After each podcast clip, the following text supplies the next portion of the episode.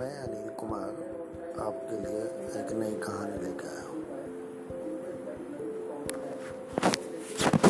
उम्मीद है कि आपको मेरा यह प्रयास अच्छा लगेगा।